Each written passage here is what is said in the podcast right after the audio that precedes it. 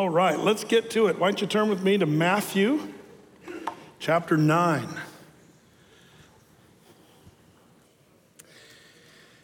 We've been moseying through Matthew.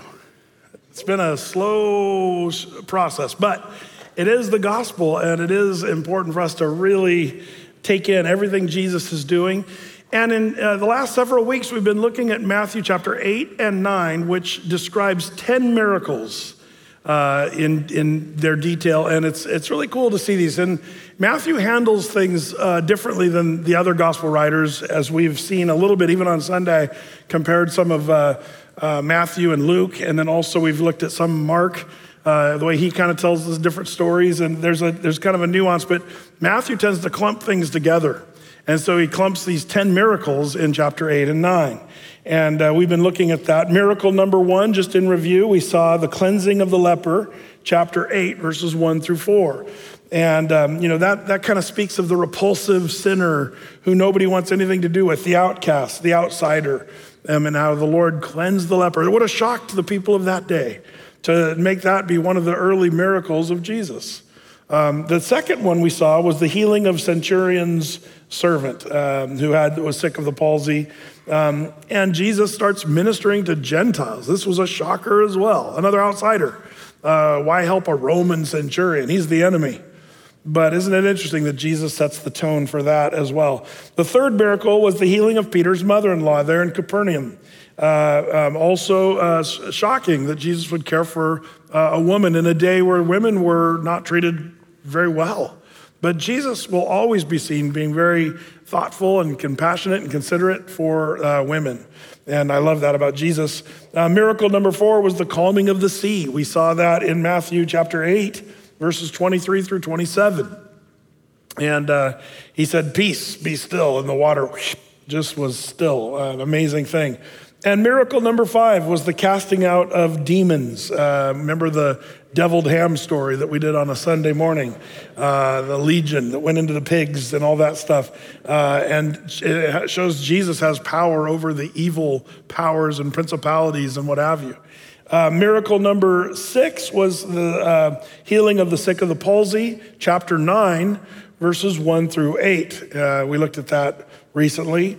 And, um, and then um, we, we get ready to dive into uh, the, the next you know, three or four miracles. Uh, but before that, there's a few sideline things. Last Sunday, we saw the calling of Matthew. Um, and we, we met Matthew uh, in the story, in the narrative. And we saw that. If you missed that, that's the calling of Matthew, chapter 9, verses 9 through 13. We looked at that. Um, but before uh, getting into the next miracle, the disciples have a question. Uh, and it's kind of an interesting question. Let's take a look. It, um, it, let's, let's back up just a little bit in verse 10, uh, just to kind of get everybody caught up where we are. Verse 10, it says, It came to pass as Jesus sat at meat or for dinner in the house, behold, many publicans and sinners came and sat down with them and his disciples. And when the Pharisees saw it, they said unto his disciples, Why eateth your master with publicans and sinners? But when Jesus heard that, he said unto them, they that be whole need not a physician, but they that are sick. But go ye and learn what that meaneth, and I will have mercy and not sacrifice, for I, will, uh, I am not come to call the righteous, but sinners to repentance. So that's the stage being set for now a group of disciples to come and ask Jesus a question. Now, what's interesting is they're going to ask the same questions the Pharisees asked. Uh, why is Jesus, why are you eating with publicans and sinners? Hello. Um, these guys might even ask, why are you eating at all? Uh, who are these people? Well, these are John the Baptist's disciples. Uh, they were famous for eating nothing, uh, fasting. Uh, John the Baptist's disciples were fasting, and John the Baptist was known for, you know, not running around having falafels and stuff like that. He was having locusts, bugs for dinner. I can just picture what a wild and crazy guy John the Baptist must have been. You know, the hairdo and, and bug legs twitching between his teeth and, and eating wild honey and wearing camel skins. Like the guy was a, a kind of a wild man, but he was an amazing man uh, nonetheless. But now his disciples, uh, they come to Jesus and and you got to give these guys a bit of a break. The, you know, the disciples of John were way out in the wilderness. Uh, with John, and John wasn't going to the crowds. John was not a guy who would be seen in a feast with a bunch of publicans and sinners. And so you kind of have to understand why John's, you know, John the Baptist's disciples are like, uh, we got a question for you. Um, but, but notice the tone and the difference in the question. This is big. This is a big deal. You and I, as Christians, need to, to discern this tone. Um, is the person asking a question sincere, or is the person asking the question just trying to be purposefully cynical? Uh, the Pharisees, their, their question was cynical. Who do you think you are, eating with publicans and sinners? And Jesus kind of gives them the what for. Uh, I've not come here to, you know, uh, heal those that are well, but for those that are sick. And he kind of gives them a pointed answer. But now, with these guys, Jesus is actually going to give an entirely different answer. Um, so, which answer is right? Well, they're both right, but they're directed to two different people. Let's see how it goes here. It's uh, we pick it up kind of right here. And by the way, on this, on this, before we get into this, um, notice how people ask questions, and I want you to be sensitive to that. I, I feel that people unnecessarily uh, don't discern, you know, the troll versus the person who's very serious and really wanting to know something, especially if you're online, if you're a social media beast. Watch out. A lot of people waste a lot of energy and time, I'm afraid, online trying to defend things biblically. And there's, there's people that just go around trying to be cynical. Watch out for that. It reminds me, you know, um, you know, here in Matthew chapter 9, it, it's the same thing you have to discern. Are these Pharisees or are they the disciples of John? Um, you know, it's something we kind of have to sort of take a look at. In fact, in Romans chapter 1, um, it tells us a little bit about this, these people in Romans 1 21 and 22. It says, Because that when they knew God, they glorified him not as God, neither were thankful, but became vain in their imaginations. Their foolish heart was darkened, professing themselves to be wise, they became as fools. This is the group you kind of have to watch out for the people that are just cynical and purposefully darkening their own eyes. They don't really want to know the truth. They've purposefully become vain in their own imaginations. And we've got a lot of that going on in the world today. In fact, um, in the colleges and universities, uh, it's running rampant and has been for decades. You know, questioning faith. Even if your kids, parents, if you're sending your kids off to Christian universities, be careful because it's real trendy right now, and even in the Christian universities, to not confirm your kids' faith, but to question it. Uh, demolishing faith is, is what a lot of these schools tend to do. Kids go out with more questions than they do answers. One of the things I hear from you know uh, some of our faithful uh, online listeners and some of our churchgoers is, you know, man, when you just read through the Bible, you get answers. And I'm thankful for that. I love that we, we, as we go verse by verse, chapter by chapter through the Bible, we get answers from God about the days that we're living in. If you notice how relevant the word is to the day we're living, it's an amazing thing.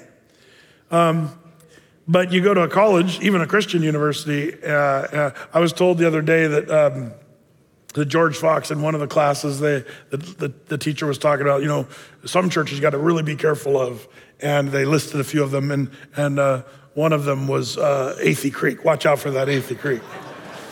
Meanwhile, there were there was a staff member uh, of Athey Creek in the class, and thought that was kind of funny. Um, but you know, they, they say watch out for that Athey Creek because well, they they've taken a very liberal theological stance on a lot of things. That it's just kind of wacko. They've lost their way as a college. Um, and you know, if you want to get good theology at George Fox University, go to the math department.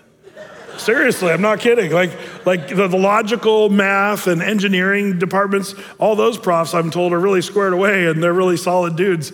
Uh, but you go into the psychology department, run for your life. And maybe even the theology department. That's the sad truth. Um, it's hard to find a good Christian university anymore that actually isn't teaching, you know, questioning rather than confirming. In fact, uh, the, the trend right now is Christian deconstruction. Uh, maybe, I don't know if you've heard of that, but it's a kind of a big deal now. Um, you know, how's the modern church going to address the, the, the, deconstruction that all these younger people are sort of saying, we're going to deconstruct the, the, the faith of our parents, of our pastors that we grew up with, because they can't be trusted. And um, so there's this big movement of deconstructing one's faith. Um, and, you know, some people say, well, they'll rebuild it again. But sadly, that's not what's happening. Um, I believe um, so many the reason so many Christians are rejecting faith today is because they probably never had a strong foundation to begin with. Do you understand that? Man, it's so important for us to have a strong foundation in our faith. And our foundation begins with Jesus, and our foundation ends with Jesus. Your foundation shouldn't be Athey Creek, and it shouldn't be George Fox, God forbid. Um, your foundation should be Jesus. And, and remember, in the beginning was the Word, the Word was with God, and the Word was God, and the Word became flesh and dwelt among us. Jesus is the living Word, and we have the written Word. This is it. This is our foundation. And that's the way people get rooted and grounded. But sadly, so many people are growing up in, in churches where they don't really teach the word, or they, they do a few verses here and there, fancy verses, fun verses, the ones we like, but they don't really go through the Bible anymore. And thus, I, I'm worried that there's never really a genuine, solid biblical faith that was there to begin with. Um, we got to watch out for that. Be careful. Make sure your kids are rooted and grounded in the Word of God and have had a personal encounter with Jesus Christ, um, not just an academic knowing about Jesus. Um, and, and by the way, if your faith is weak, what's the best thing you could ever do? Yeah, read the Bible. Uh, you know, for faith comes by hearing, and what? Hearing by the word of God, man. So what you guys are doing tonight, just getting in the scriptures, it builds faith. Uh, and um, and if your faith is rock solid, you will have no interest in deconstructing your your faith. Uh, no demon could convince you to tear it down because you're you're building your house upon a rock. By the way, man, I'm off course already tonight. Um, uh, you know, it's it's funny because uh, you know there's so many so much information that's misinformation, and and people are questioning so many things. But you know, the things we should be questioning, we're not. Uh, you know, like for example, so-called you know uh, science. Uh, I, am more and more amazed that we're saying. Did you see this article? Uh, Euro Weekly came out with. I think it came out in August uh, um, where these scientists, a big group of uh, scientists, uh, professionals from across the world, declare there is no climate emergency.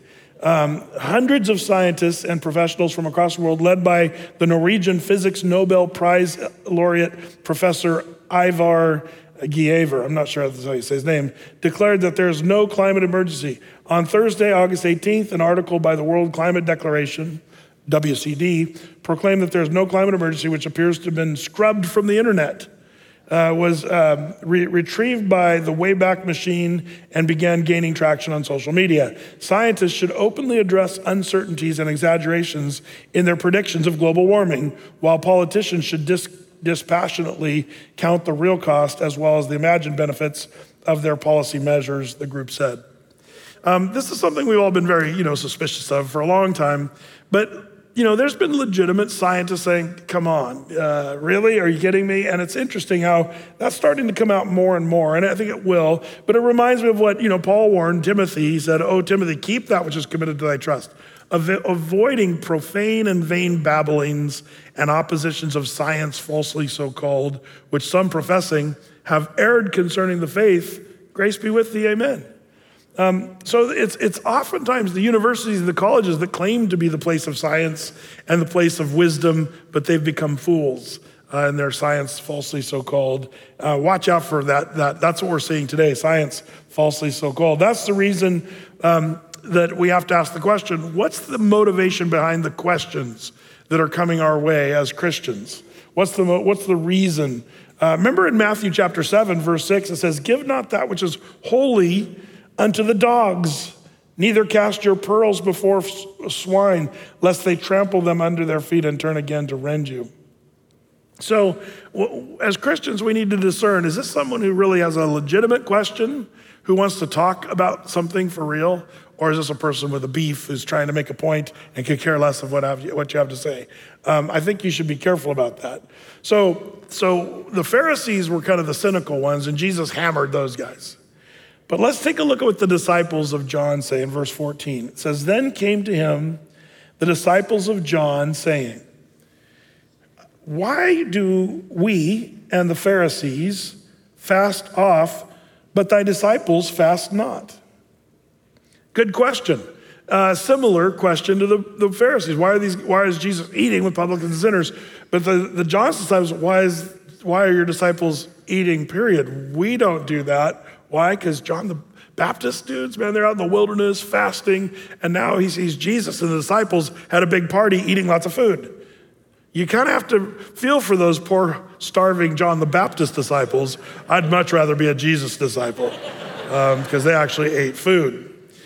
Now, notice the answer Jesus gives here. It's quite interesting. Verse 15 And Jesus said unto them, Can the children of the bride chamber mourn as long as the bridegroom is with them? But the days will come when the bridegroom shall be taken from them, and then shall they fast. Interesting. Jesus is making the point that men, you guys are fasting, John the Baptist disciples, rightly, because the bridegroom wasn't there. But the bridegroom is here now. It's time to rejoice. It's time to feast. It's time to be glad. You don't need to be fasting when you have Jesus there. Um, this is such an important. Uh, it's you know, you know, the disciples of John weren't asking Pharisaical. You know, um, we're miserable in our fasting, so why aren't you guys miserable in your fasting? There's a true wondering, what's going on here? Like this is different. Your whole ministry is so different than what we're used to. Help us out here, is what John the Baptist disciples. And the thing about fasting in the Bible, it's always linked to mourning, sadness, and even difficulty. Um, why do you fast? Well, we looked at this when we were in the book of Isaiah. We talked about it. We talked a little bit about it a few weeks ago um, when we talked about, you know, uh, fun with fasting, I think was the name of the sermon that we did a few few weeks back. But why fast? Um, the, the Jews would fast because they were mourning, especially during captivity. Remember in the Babylonian exile, they would fast and pray. They would also mourn because of their sin, fasting and mourning because of sin. And then they would also fast, and this is a big Jewish thing, because the Messiah hadn't come. They, they believed that they should fast and pray for the coming of the Messiah. So, John the Baptist, uh, during the intertestamental period, uh, was fasting and praying for the Messiah to come. That's what those disciples are doing. So when they when they say, "Why aren't you and your disciples fasting?" and Jesus says, "Because I'm here. I've arrived. Uh, uh, there's no time for fasting. It's time for feasting and celebration, not fasting." I think this is great because it, it, really it really answers the question so differently than what the Pharisees were talking about. You know, they were worried about the sinners and the publicans and all that, but the disciples are like, man, you guys are ministering so different. Um, now, this, this sort of reminds me to talk about the, the ancient Jewish wedding. And I, I've gone over this in detail in times past, but let me just quickly remind, especially if you're newer with us here, um, one of the greatest things that help make, connect a bunch of dots when you're reading the Bible is the customs of the Jewish wedding. You know, you kind of start with two youngsters being brought together, whether that's by parents. Usually it was an arranged sort of marriage uh, by the parents, and the parents would make a deal. Once in a while, there's historical evidence that a young couple fell in love and then their parents did the business. But uh, the parents make a deal and the giving of gifts. Um, there was the betrothal period, we've talked about that, and then the engagement period. Uh, and the betrothal period could happen when they were really young. Um, and but it's almost as good as if they're married, just without the the consummation of the marriage. And so there was this waiting in the uh, betrothal period. Um, now, a dowry, uh, the bride price, uh, would be given, but also the groom to uh, uh, bride uh, with the family. there was a Hebrew name for that. The mohar is the price the groom would pay for the bride. You know, and you know, four camels or whatever. If you go to Jerusalem, you'll see a bunch of Palestinians uh, in the streets, uh, and they'll say, I'll trade you four camels for your wife. You know, they'll say that all the time uh, as you're walking down the streets of Jerusalem and stuff. Um, and uh, we had almost an argument with some of the ladies because one lady was offered two camels, and then the other lady was asked for four camels, and then they're like, hey, they offered four for. Don't take that too, too much to heart. But, um, but after the price has been paid, guess what happens? The groom goes back home to daddy's house and starts working, building the house. Um, you know, and, and in, in, the, Middle East, they do this today. If you go to the Middle East, you'll see a lot of structures of homes that go up, up, up, and then there's rebar sticking out of the roof. And you're like, oh, it's so unfinished. Uh, that's, that's the way they roll there because they just say, well, our son's going to build his house on top of our house. So they already have the, you know, anchor bolts and the rebar and whatever uh, ready to roll to build the next layer up. Uh, but the son goes and prepare. I'm going to use this language intentionally. He's going to prepare a place for his bride. Um, and guess what? Nobody knows when the wedding's going to be except for one person. Does anybody remember who that is? The Father. Because the Father watches the work of the Son, and when the work of the Son is done, then the Father gives the green light, says, You are finished. Uh, it's time to go get your bride. Now, the interesting thing about the poor bride, she's, she, she's going to be shocked. She doesn't know, again, choicing of words here, she doesn't know the day nor the hour of when the bridegroom's going to come and get her. So she can't just be eating cherry bonbons and watching Days of Our Lives all day. you know, she's got to be sort of ready uh, when the bridegroom is going to come. And so the bride waits, and she, by the way, fasts and prays during that time. Um, but the bride's supposed to be ready and to be ready to be t- taken away. Well, what, once the father gives the green light, suddenly the trumpet, the shofar is blown, and the, the party, the, the sort of a uh, entourage of the groom's friends go down and they go to the bride's house and pick up the bride. And then they take the bride and carry her on the shoulders all the way down the street into the, the house of the father.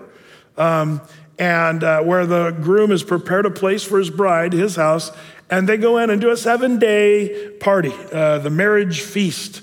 Uh, and they would uh, spend that day. Now, awkwardly, I gotta say, uh, the bride and the groom would go off in the bride chamber and consummate the marriage. Everybody else outside is, they're just having a great time, you know, busting a move and eating lots of food and everything. And then the bride and the groom come out and they're like, yay, it's like they've consummated the marriage. It's kind of a weird deal.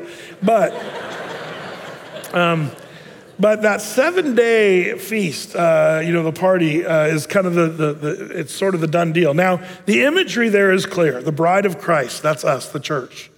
Um, we don't know when the bridegroom's going to come for us, um, but he is coming. The bridegroom is Jesus. Jesus is the bridegroom of the church.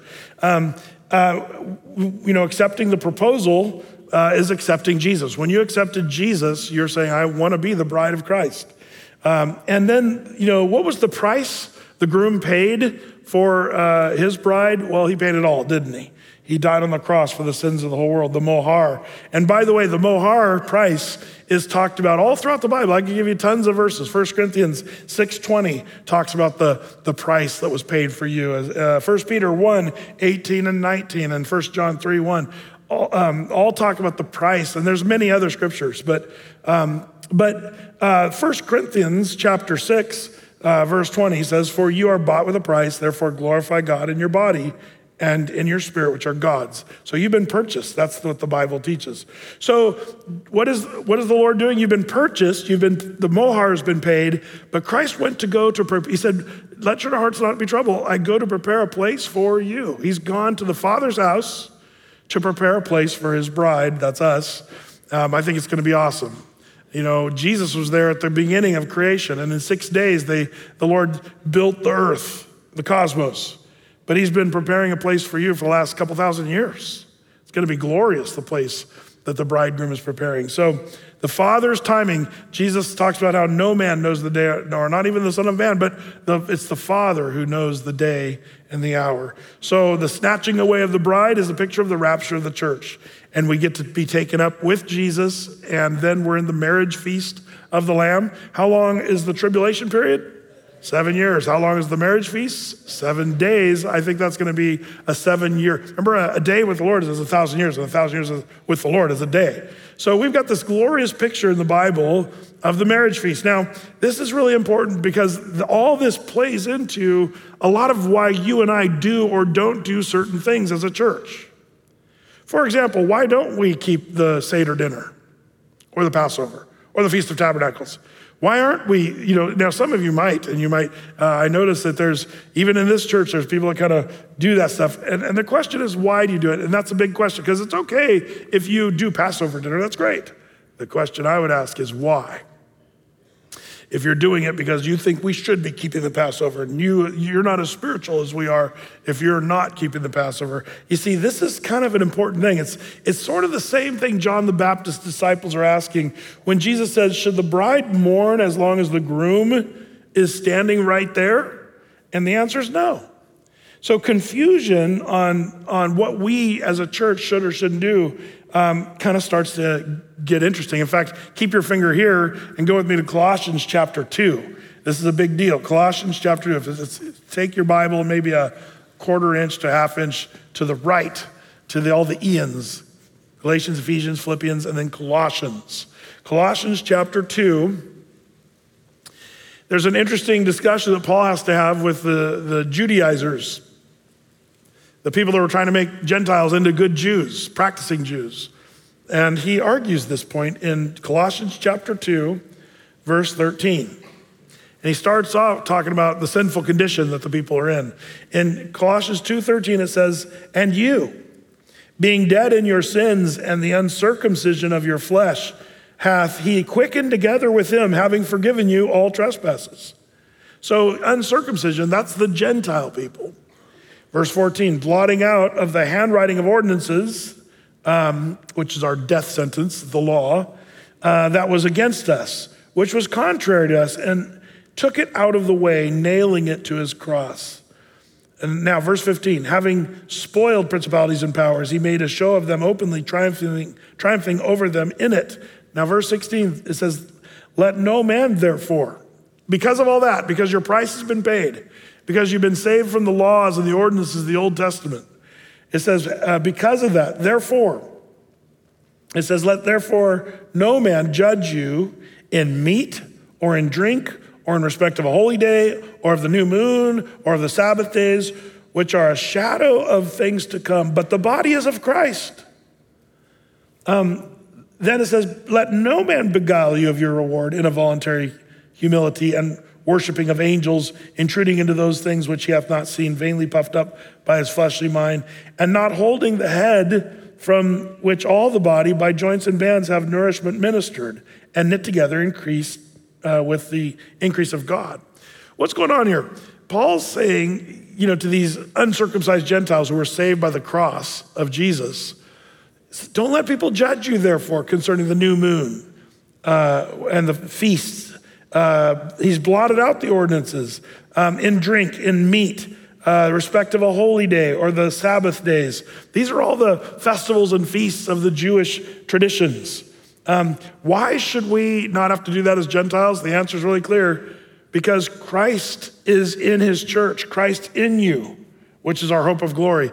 We have Christ. The Jews still don't. Largely, the Jews have rejected Jesus the Messiah. But as a Christian church, we have Christ in us. So it's like, you know, the reason they were supposed to keep the, you know, the Passover is to point forward to when Jesus, our Passover, would come and take away the sins of the world. Uh, 1 Corinthians 5 7 tells us, For even Christ, our Passover, is sacrificed for us.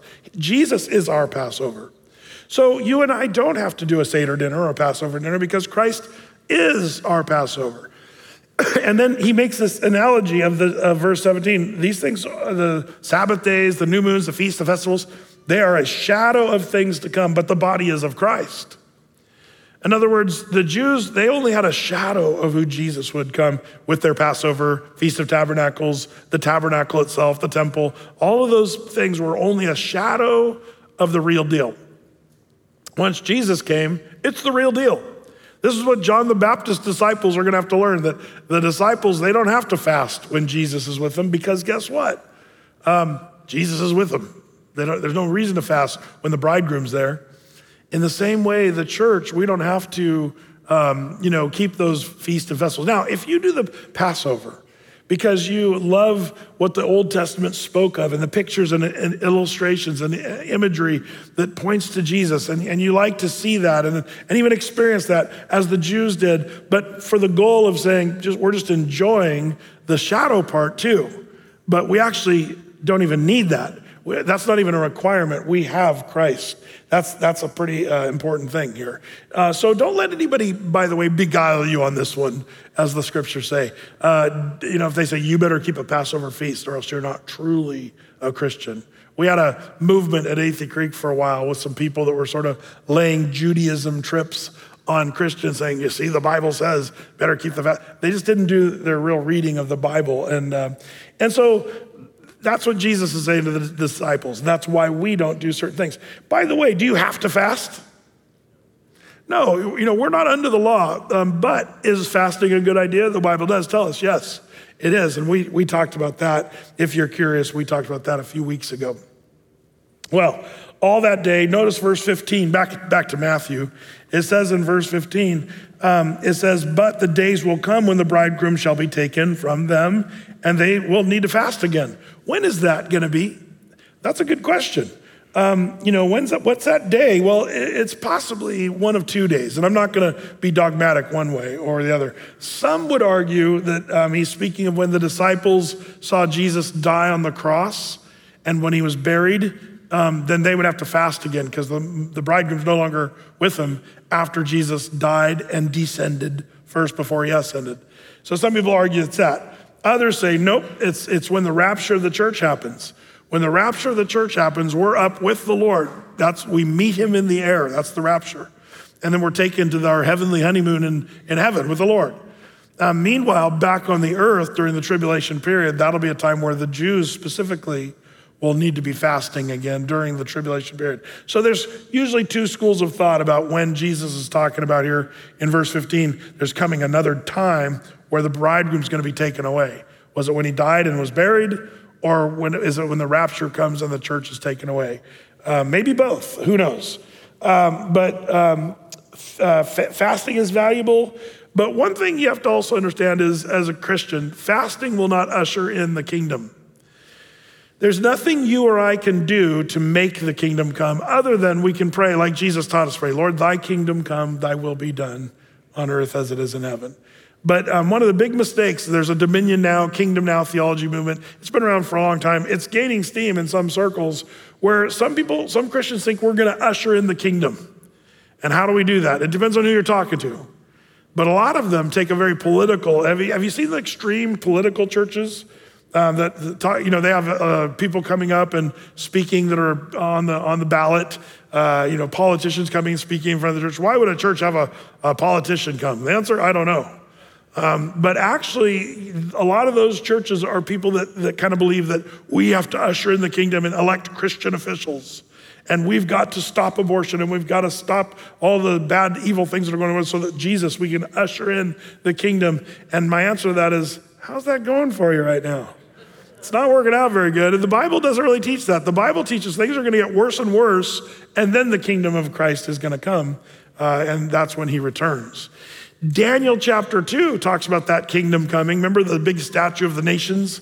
Uh, the gold of you know Babylon and Medo-Persians, the Greeks, the Romans, and then the after the Roman Empire would come, uh, part iron, part clay, toes, ten toes. During those ten toes kingdoms, um, would come a stone. Listen, that was cut without hands.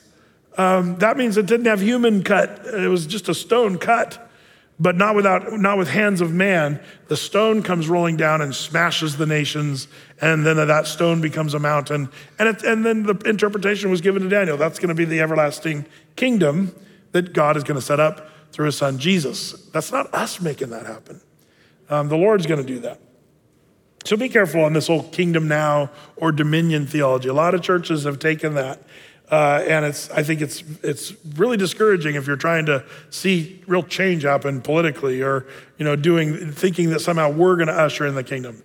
I don't believe that's at all the thing. Uh, the Lord's going to come when the Father uh, declares, and that's going to be the, the, end of it. So back to Jesus' answer. Did, uh, didn't need to mourn, didn't need to fast because the Messiah was with them. And then he goes and talks about how there's kind of a new thing going on. Um, and I might call it a thing, or uh, some people call, will, will, controversially call it a dispensation. Um, I believe in the Bible, it's very clear that there are dispensations of time uh, that the Lord ordained. Um, and, uh, and for example, um, there was the dispensation before Jesus came and died on the cross where uh, the law flourished, and it was the Jews trying to live by the law. But once Jesus died on the cross, wouldn't you agree? It kind of changed the whole thing. We're no longer under the law. The law is a schoolmaster to drive us to Jesus. And no longer do we, or even Jews who are suddenly saved and accept Jesus, there's a whole new time period or dispensation. Um, and this is what he's talking about here in verse 16. He says, No man putteth a piece of new cloth unto an old garment, for that which is put to fill it taketh up from the garment, and the rent is made worse. Okay, so this is the first analogy. Um, and a lot of us aren't seamstresses, so we don't know what they're talking about here. Uh, but let's put it down in basic terms. You got a nice pair of Levi's, one you love, and you don't want to throw them away because there's a hole in the knee. So what do you do? Get a brand new patch of denim and then you sew it onto that old washed out Levi hole. That won't work, and I'll tell you why. Because you'll sew it on the right size of the already pre shrunk old Levi's, but as you wash them over and over again, the new patch will start to shrink and it'll rip out, and you'll have a bigger hole in your Levi's than you did when you started. You need to start with an old wash. You got to use the old Levi's with the old Levi's. Otherwise, they don't commingle, is the idea. And that's what Jesus said here. He says, uh, you know, they'll make the garment even worse. Then he gives us illustration number two wineskins. Check it out, verse 17. Neither do men put new wine in old bottles, else the bottles break, and the wine runneth out, and the bottles perish. But they put new wine into new bottles or wineskins, and both are preserved. Now, this is again something we don't do every day in our culture, so it's a little mysterious, but it's this. If you take new wine and put it in a new wineskin, then that wine goes through its processes of fermenting at the same time that the, the wineskins or the, the skin itself is still pliable and stretchy. And but then as the wine grows older and ferments in there, it sort of seasons with the wineskin.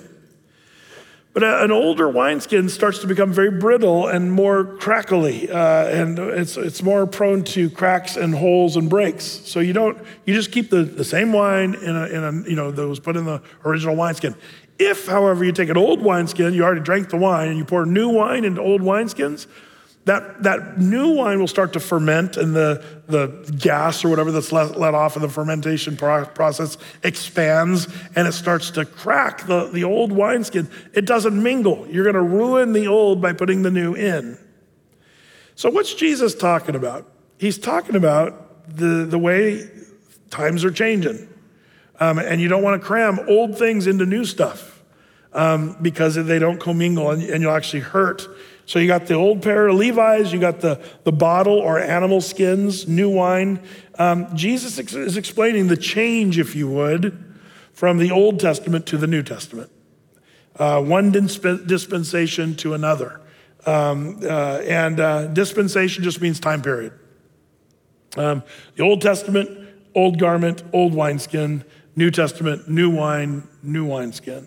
Um, the Lord is saying the old covenant, the old dispensation of the law was ending, and he had not come to uh, project it uh, on or to continue under that dispensation, but have a whole new thing uh, saved by grace through the faith in Jesus who dies on the cross. That's the new dispensation. Um, and he, come, he comes with a new garment, a robe of righteousness. I love that. Uh, like Isaiah would talked about prophetically, shifting from the law shifting to grace. Are you guys with me on that? that that's this whole wineskin uh, analogy. You can't mix the old with the new. It's time for the new, the new dispensation. Well, now uh, we come to the next section here in verse 18, and this is miracle uh, number seven um, healing of Jairus' daughter. Uh, it says this in verse 18. While he spoke these things unto them, behold, there came a certain ruler um, now, we know this is Jairus, by the way, from the Gospel of Mark. Uh, he, his name's not mentioned here in Matthew's account.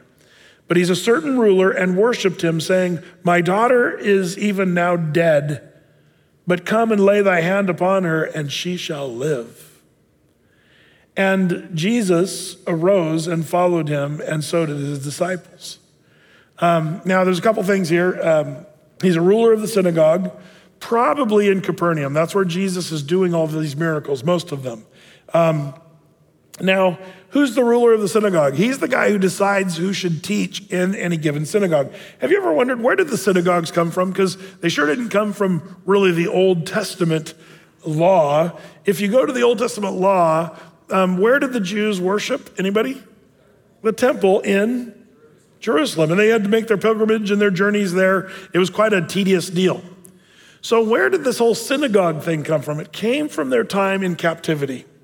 When the Jews couldn't, uh, could no longer go to Jerusalem under the Babylonian, you know, in 586 BC, when all the Jews were driven over to Babylon, um, during their Babylonian captivity, they, they started the practice of setting up little synagogues Um, they weren't fancy in Babylon, um, but they would meet together, and a Jewish sort of rabbi or teacher would start teaching Torah, uh, teaching the Jews of their own uh, law. Um, and then once they came back from captivity, they brought their synagogues with them. And then they built these nice synagogues, fancy synagogues. By the time Jesus comes on the scene, they had fancy synagogues, like in Capernaum. There, there's a, I showed a video a few weeks back of a synagogue that Jesus actually stood on the very foundation. There's a, there, by the way, there's a really cool synagogue that they found several years ago that we go visit in Magdala. Um, you know, Mary of Mag- Magdala, um, Mary Magdalene. Uh, well, the, um, the, the synagogue they found there it really is of the same time where Jesus was on the scene. And, and it's one of those synagogues you know Jesus went in there because the narrative, he went to a lot of the synagogues in that whole Capernaum region. So it's kind of a cool new find in the last several years. But um, that's so the judge of the synagogue or the ruler of the synagogue was sort of in charge of that synagogue. He would also be a decision maker for the community and also a judge for community disputes.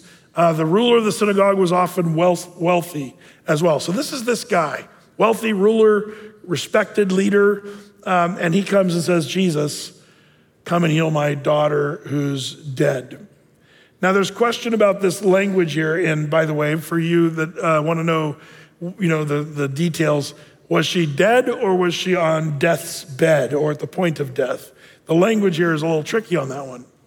Um, we do know Jesus raises people from the dead, so that's not, uh, that's not in question at all. Can he raise Jairus' daughter from the dead? Yes. But is she dead at this moment when the, the Jairus comes?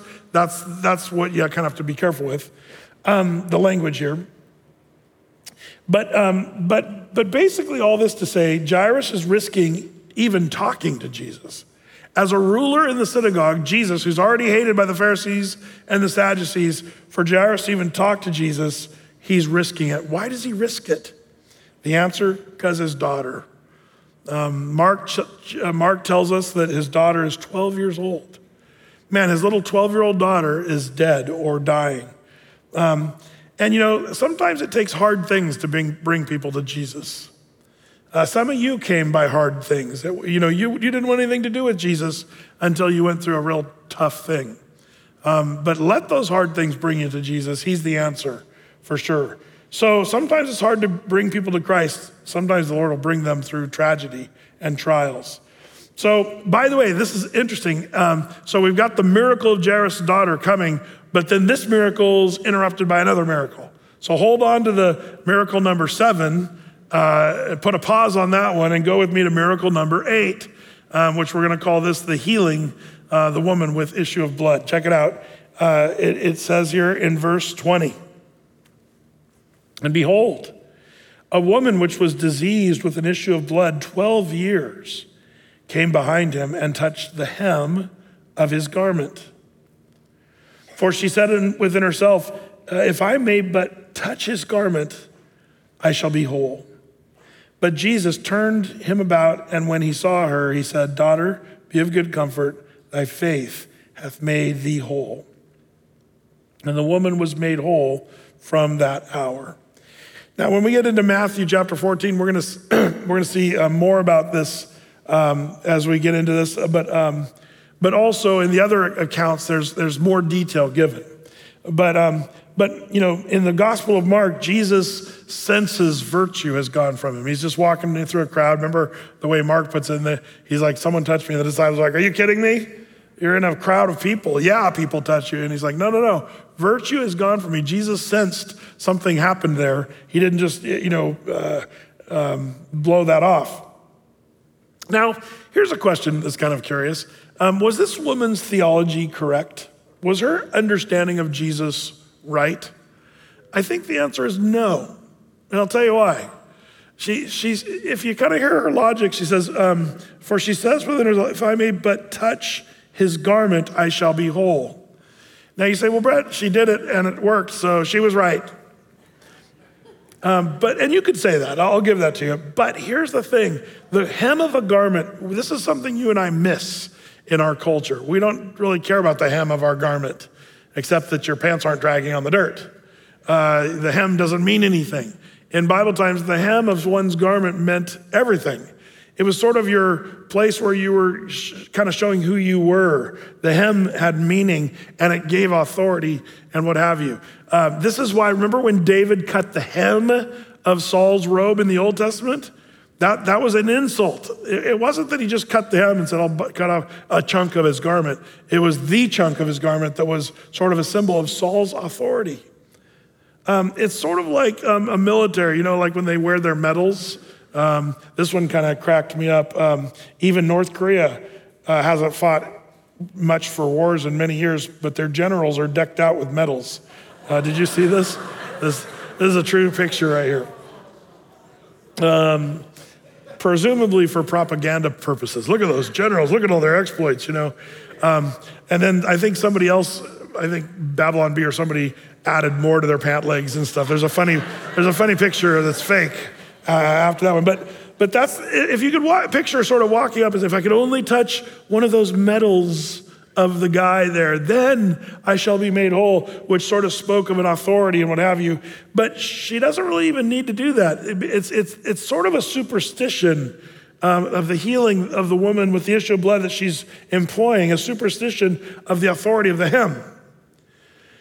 And the point that I'm making is not to knock the woman that her theology's off, but I, I just want to point out that she still got healed, even though she didn't have the proper understanding of what the hem really means or how important it really was. It was more important that she just knew and touched Jesus. That was the deal. Uh, it wasn't all about the hem, it was about just Jesus. And the reason I say that is the Lord is so gracious. I think the Lord heals us and blesses us, even though our theology may be off or may not have a, a pure understanding. Um, you know, um, the, the point is, uh, she touched the hem of, hem of his part, uh, garment, and the Lord just chooses to graciously uh, heal her. I love that. Um, by the way, the hems would often be colors and designs that would be linked to your lineage, uh, and to cut that off would be highly disrespectful, like in David's case. But she believed, like others at the time, there was power in the rabbi's hem. It was a superstition theologically off, but Jesus still heals her. Do you believe uh, in superstition? You know, the Lord is gracious and He still blesses us, even though we're stupid sometimes, but be careful on this.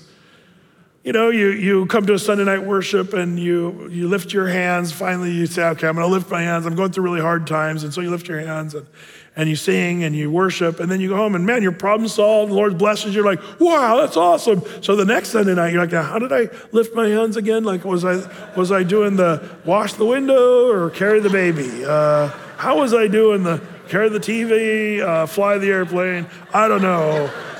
Which one was I doing? No, don't be superstitious about stupid stuff like that. Um, the Bible says, lift up your hands in the sanctuary, bless the Lord, whether you're getting stuff for it or not. Uh, but sometimes I think we convince ourselves, well, I went to Sunday night and I did this and I took communion, I lifted my hands, and man, that was the, the, the um, you know, recipe that was for success. That's all superstitious stuff. Um, the Lord is powerful and he can do whatever he wants, however he wants. Um, be careful about this. Um, you know, um, uh, notice this. Uh, now, this, this, this might be too much, I, am going to admit, uh, but, but I, I, find it curious. And, and you don't really get this if, unless you do a comparative study of the gospel, because I told you in Mark, the girl that's being healed here from death, Jairus' daughter, 12 years old, this woman has an issue of blood for 12 years. What's the, what's the deal there? Why do we have two 12s? In the Bible, numbers do seem to make a difference and kind of have an importance. Um, is there a meaning? Maybe not. But I'm just going to throw it out uh, um, for just consideration. There's two 12s in the story. One um, had been struggling for 12 years, and the Lord helps her. The other was doing great for 12 years and just now is going through death and difficult, but the Lord still heals her, even though it's a sudden problem. Um, so maybe there's a point to this to compare the two, saying one one's been suffering for 12 years, the other just has an instant problem, but Jesus fixes them both. I like that, but I wonder if there's maybe a symbolic um, uh, question or connection that's prophetic. Um, you know, 12 years for both the woman uh, and the girl. Um, and uh, the girl, by the way, uh, is interesting. Jesus, uh, who is he called to, to raise? Um, in the Bible, uh, in fact, 18 times in the Old Testament, um, the daughter of Jerusalem is called. Now, there's reason to believe that this woman that touches the hem of his garment is a Gentile. Um, and it has to do with how she had to press into the crowd. And, and there's, we'll, we'll talk further about that as we get into some of the other gospels. But the woman with the issue of blood was probably an outcast, just like all the other people that we've seen so far. She had no other way to do it. So she sneaks in and tries to touch the hem of his garment because they wouldn't let a Gentile do that. So you got this woman who's a Gentile, but you got this daughter who's a Jew. We know because her dad is the ruler of the synagogue. Um, and maybe I'm making too much of this, but you remember how, like, for example, Zechariah 9 9, rejoice, O greatly, O daughter of Zion, shout, O daughter of Jerusalem, behold, thy king comes to thee. So, en route to heal the daughter of Jerusalem, if you would, a Gentile was saved. I think this is an interesting picture. Now, maybe that's too much to, to make it, but that's actually what did happen, isn't it? Um, en route to save the Jews, guess what? The Gentiles are saved. Paul struggles with this. Remember how Paul just so desperately wanted to be the minister to the Jews, but the Lord says, Paul, stop ministering to the Jews. You are the minister to the Gentiles. But I want to minister to the Jews. And every time Paul would go and minister to Jews, he'd throw rocks at them and throw them over, like, like you know, beat them up. And, uh, and then he'd go minister to the Gentiles, and thousands of people would get saved. Like um, the Lord says, you're a, you're a Gentile minister. On the way to saving the Jews, the Gentiles get saved. And I think that's kind of an interesting thing. Um, the importance of 12 in the Bible is kind of key 12 apostles, 12 tribes of Israel, 4 and 20 elders, uh, which is kind of interesting for the 24 elders. But, um, you know, uh, all that to say, that's just food for you guys that are Bible students to maybe chew on a little bit. I wouldn't, I wouldn't make the big point of that, other than I just find it interesting. Um, so, do you do you have the faith of this this Gentile woman to just touch Jesus and believe, man, he can heal me. He can heal my my problem. Um, you know, and, and I like that this woman was willing to push through the crowd and do a little work to press into Jesus. Sometimes I think people sit around, I'm open. If God's going to help me, whatever, we'll see what happens. But this woman actively gets up and she presses through the crowd and she touches Jesus. I think sometimes the Lord honors that when you press in and draw near. That's what the Lord does. Um, what kind of a crowd do you need to push through is maybe the question to ask.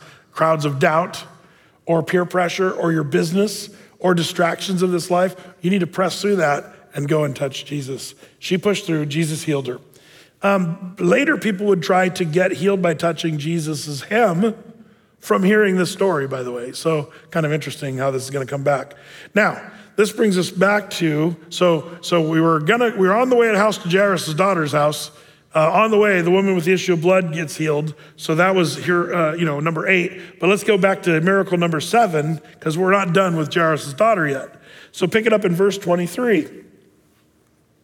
It says there, and when Jesus came to the ruler's house and saw the minstrels and the people making a noise, um, he said unto them, Give place, for the maid is not dead, but sleepeth. And they laughed him to scorn. So now, you know, she's officially dead and the mourners are there. In, in Jerusalem, they had professional mourners. You know, it's like when you had a wedding and you bring the DJ. In Bible times, when somebody died, you hire the mourners. And these professional mourners come and they play music, you know, that very sad Jewish music, you know, all in minor key. And they'd sit there and wail and mourn. That's what they were doing. But Jesus comes in, oh, she's not really dead, she's just sleeping. And these professional mourners, like, eh, they hear that, they're like, that's funny. oh, like they're, they're, they're just faking, you know, mourning. And suddenly they're laughing Jesus to scorn. But I love this. This is great. Verse 25. But when the people were put forth, put out, he went in, took her by the hand, and the maid arose. And the fame hereof went abroad into all that land. Um, Jesus, I love how he puts them forth out. He puts the, the, the, the scoffers out. Um, so, you know, these mourners are putting on a show, the morning show. Um, and they're, they're mourning and they're, they're just putting on a show of it. And then, and then when Jesus comes and says she's not dead, they stop their mourning and laugh Jesus to scorn. Um, don't let people laugh at you when you're a person of great faith. Um, because, um, man, the Lord has done great things, and we have great reason to put our trust in the Lord. Um, when Jesus is doing a work, sometimes you need to clear out the, the scoffers. And uh, this is throughout the Bible. Um, do you remember the story of Nehemiah as they were building the wall? They had to put put down the scoffers uh, and get them out because they were trying to discourage the people from building the walls. Like there's a, there's a theme in the Bible of putting out the scoffers, and we could talk about that. We'll see this in greater detail in Mark chapter 5, verses 23 through 43, when it talks about this, this same uh, story of healing of Jairus, Jairus' daughter. Well, that brings us, what are we on? Miracle number nine, the healing of the blind men, verse 27. And when Jesus departed thence, two blind men followed him, crying and saying, Thou son of David, have mercy on us. And when he was come into the house, the blind men came to him. And Jesus said unto them, Believe ye that I am able to do this? And they said unto him, Yea, Lord. Then he touched their eyes, saying, According to your faith, be it unto you. And their eyes were opened, and Jesus straightly charged them, saying, See that no man know it. But they, when they were departed, spread abroad his fame in all that country. Don't you love it when Jesus tells me, now don't say a word? And everybody goes and, da, da, da, I've got, I got news. It's like, uh, go to the New York Times or whatever. Uh, these people, they often do. Now, now uh, question, how did the blind men follow Jesus? I mean, they're blind. I'm not trying to be mean here, but they're blind men. How did they follow Jesus? Well, it's interesting because um, you know, there's something about Jesus that everyone in the world has access to. I want, I want you to know that because um, the, the Bible's clear on this, and I'm not being lighthearted about blindness. I'm just saying, here's this blind man, these blind men who are still trying to follow Jesus. Did they follow the sound of the crowd? Um, or, or did there, was there a sense? I don't know. But um, I love what John 1 9 says. That was the true light, Jesus was, which lights every man that cometh into the world. Jesus lights every man and woman, I might add, that comes into the world. That's, a, that's something the Bible says. Um, there's a light somehow that everybody can see. Even the most ardent atheist um, can see the light, whether they want to admit it or not, um, or will have access to that light. Um, you know, uh, even in creation, I believe, the, the, no one will have an excuse, whether you're a blind person or if you're a pygmy living in Papua New Guinea. You won't have an excuse. Romans chapter 1, verses 19 and 20 makes this clear. Because that which is may be known of God is manifest or made known in them, for God hath showed it unto them. For the invisible things of him from creation of the world are clearly seen, being understood by the things that are made, even as eternal power and Godhead, so that they are without excuse. So even though these men couldn't see Jesus, they could see him his light. They, they could get him. And there's no one on the planet that will ever have an excuse saying, Well, I never really knew Jesus. Um, well, Brett, what if there was no missionaries that came and told them about Jesus? Even creation, uh, for the invisible things from him, from the creation of the world, are clearly seen. So no one will have an excuse. The light of God is evidence in some way to all. So when people ask that question, what about the pygmies if they die and they never hear the gospel? Even they will be held accountable to some degree. You know, I believe that the Bible gives us a hint that there's going to be maybe a different level of accountability for what you've been given. And you may not be able to, you know, give the hermeneutical dispensational principles of the New Testament. But if you're a pygmy in the South Pacific and you believe that God created the earth and there's a certain understanding of God and his light and uh, I believe there's a point where God's going to hold a person accountable to what they've been given. I see that, by the way, in Luke 12 48. But he that knew not and did commit things worthy of stripes shall be beaten with few stripes. For unto whomsoever much is given, of him shall be much required. And whom uh, men have committed much, of him they will ask the more. There's kind of a rule here, and this, this verse is, has kind of a different context, but it's still a rule. For unto whomsoever much is given, of him shall much be required. So even in blindness, Jesus is the light that these guys follow. I love that. Um, I think that's cool. And they have a belief. Notice their faith in Jesus, in the healing of the blind man. They, they call him the son of David. That was a term that would have been employed for guys that believe that Jesus was the Messiah. We see that in verse 27. And again, you have to ask do you believe Jesus can help you out? Like these guys had the faith, and Jesus did. Um, question Why does Jesus always say to these guys, don't say any word about this? Um, uh, I think he is number one, keeping a low profile, at least trying to, because why? Remember the phrase, mine hour is not yet come. What hour? The hour of his death. Jesus knew the more people, the word got out, the more there'd be animosity and anger and even people wanting to kill him.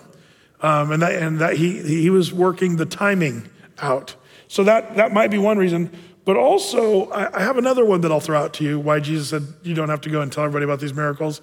How many times does miracles produce real faith in the believer? Have you thought about that? Like when you read your Bible, are there a lot of people, well, I saw the miracle, so I believe in Jesus. And that, did that produce real faith? Um, faith comes by hearing and hearing by the word of God. And as it turns out, I'm not sure great faith comes from seeing miracles. Some of you believe if I could see someone raised from the dead, then I believe that Jesus is the Messiah. But as it turns out, there's people that saw the Red Sea parted, they still didn't believe. They, you know, like all those Jewish miracles of the Old Testament, it's amazing, all these amazing miracles. And yet, did that really produce faith within the Jews? No. In fact, of all the, we're gonna, I'm getting ahead of myself here, but Jesus is gonna curse the very town where all this is happening, the town of Capernaum. Do you know why? Because of all the miracles he did there, they still chose not to believe in him. The town itself. And he said, It'd be better for you than the, than the people of Sodom and Gomorrah. It's better for them than for you guys. And he cursed Capernaum, Bethsaida, and Chorazin, these cities of that region, because they saw the miracles, but they still didn't believe. And what's amazing to me is this beautiful spot in Israel, one of the most beautiful spots in all of Israel, in my opinion, is Capernaum. And it still lays in desolation to this very day. If I were a you know wealthy person, I'd build a resort they need resorts on the Sea of Galilee. Their hotels are too old and run down. They need more good ones there. Uh, there's a need for that. But nobody's building a hotel in Capernaum. Why? Because it's cursed by Jesus himself.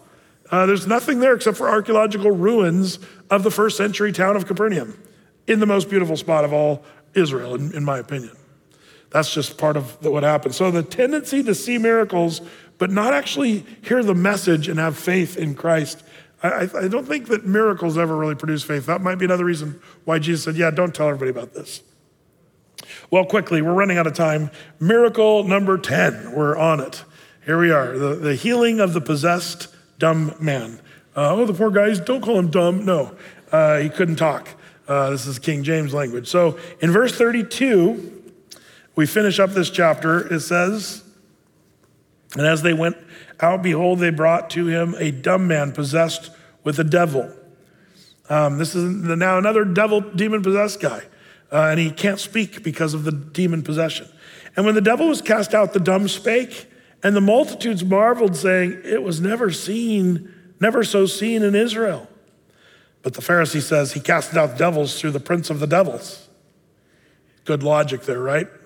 Uh, you realize when people are trying to make a case against someone, usually their logic starts to sound pretty la- uh, lacking of real logic, uh, kind of insane. He's casting out the devils with the devil. Um, verse 35 And Jesus went about all the cities and villages, teaching in their synagogues and preaching the gospel of the kingdom and healing every sickness and every disease among the people. So we get the 10 miracles told here. Um, but, but we know that he does a lot more. There's countless miracles. Um, now, he's accused of casting out devils by the power of devil. You say, bro, aren't we going to talk about that? We will further on this in chapter 12. We'll see the same accusation just in a couple chapters, and we'll dive into the, this, a deep dive into that. Well, in verse 36, it says, But when he saw the multitudes, he was moved with compassion on them because they fainted and were scattered abroad as sheep having no shepherd. Don't you love verse 36 that Jesus looks at the world with great compassion? You know, Jesus knows all of these people, he knows all their problems. And, you know, um, if I knew everything about you, would I be compassionate? Or if you knew everything about me, would you be compassionate? Are you compassionate tonight for people that are down in Florida? You know, I think sometimes people are like, well, you know, you build your house down there on the sand. Uh, Jesus said something about that. Hello, sea level. Um, uh, why build your house in a hurricane? We build our house in Portland, Oregon.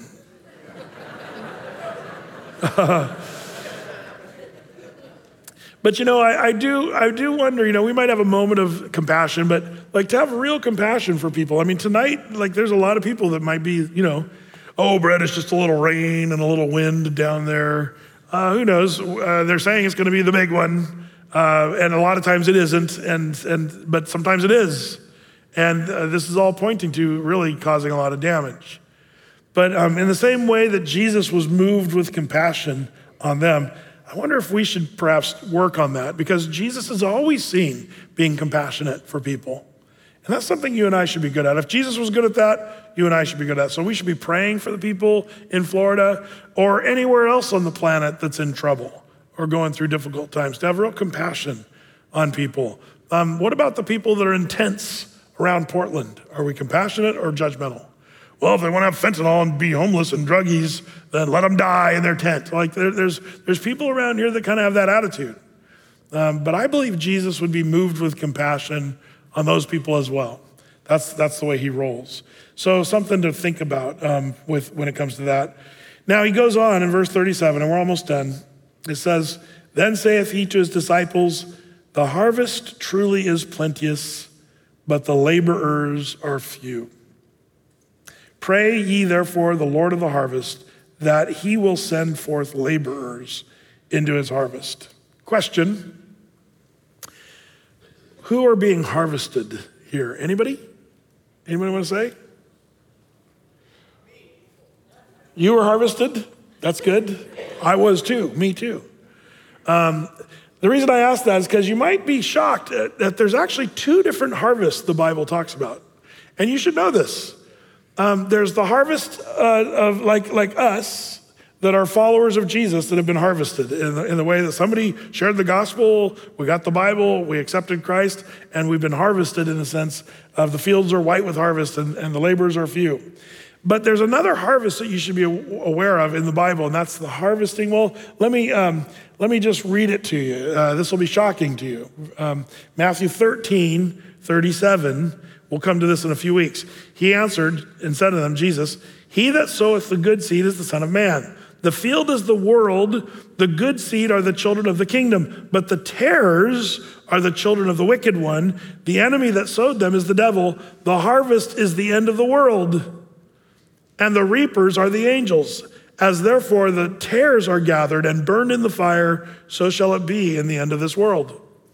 Did you know there's a harvesting of those that are going to be harvested for God's wrath? Well, Brett, I don't know. That's the harvest uh, that's being talked about. Well, also check out Revelation 14.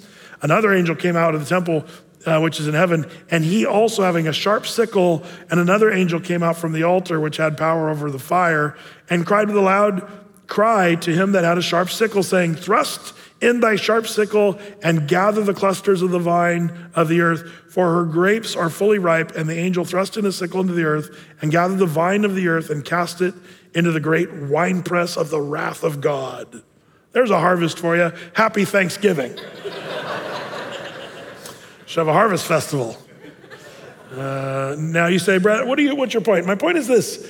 Um, there's two different harvests talked about in the Bible. One is a harvest unto salvation, the other is a harvest to damnation. Um, and you and I, I the reason I, I point this out is because, you know, we should be busy about the harvest of salvation. We should be out looking for people to share the gospel with. And this has been a theme as we get into the gospel. We've been talking about this a ton. Uh, salt and light, be uh, witnesses in this world, go into all the world and preach the gospel. Um, did you know there's a statistic that they say uh, Barna, I believe, did this one. 98% of Christians never regularly share Jesus with other people. 98% of Christians never share Jesus with others. D.L. Moody, uh, a woman, he was an evangelist, a preacher, a great, great Bible uh, evangelist. A woman didn't like his methods of evangelism. She, and um, and uh, so she told him that. I don't like the way you do it. And Moody, I said, What's your method then? And she says, Well, I don't have one. And then Moody said, Well, I like mine better. Moody was known for those kind of things. We got to realize the time is right, and you may not have all the technique down or be you know really good at it, but it's time to get out and harvest and sh- share the good news and the gospel. Because if you don't do that, there's going to be other people that'll be harvested for the wrath of God. We don't want that, nor does the Lord. So let's do it. Let's be busy about the Lord's work. Amen. Amen. Lord, we thank you for this passage. These 10 miracles of chapter 8 and 9 remind us of your awesome power and that you have compassion on people. Give us that same heart, Lord, that same compassion on those that are hurting. Uh, Lord, we take time tonight to lift up those in that hurricane down in Florida, uh, Hurricane Ian. Pray that, Lord, um, you would cause all people to draw near to you. Lord, in these times of trial, sometimes these are good times to have people realize that you are the hope that they have and that you are the one that they can put their trust in. So use this to your purpose. But we do pray for blessing and safety and um, Lord, that you just cover that area down there. Be particularly with the, our brothers and sisters. Lord, we know we even have watch parties down there tonight uh, that may or not, may not be watching. But we pray blessing upon them and their homes and safety. Uh, Lord, specifically, we just put, put them in your capable hands. So bless this evening as we go our way. We thank you for this time. In Jesus' name, amen.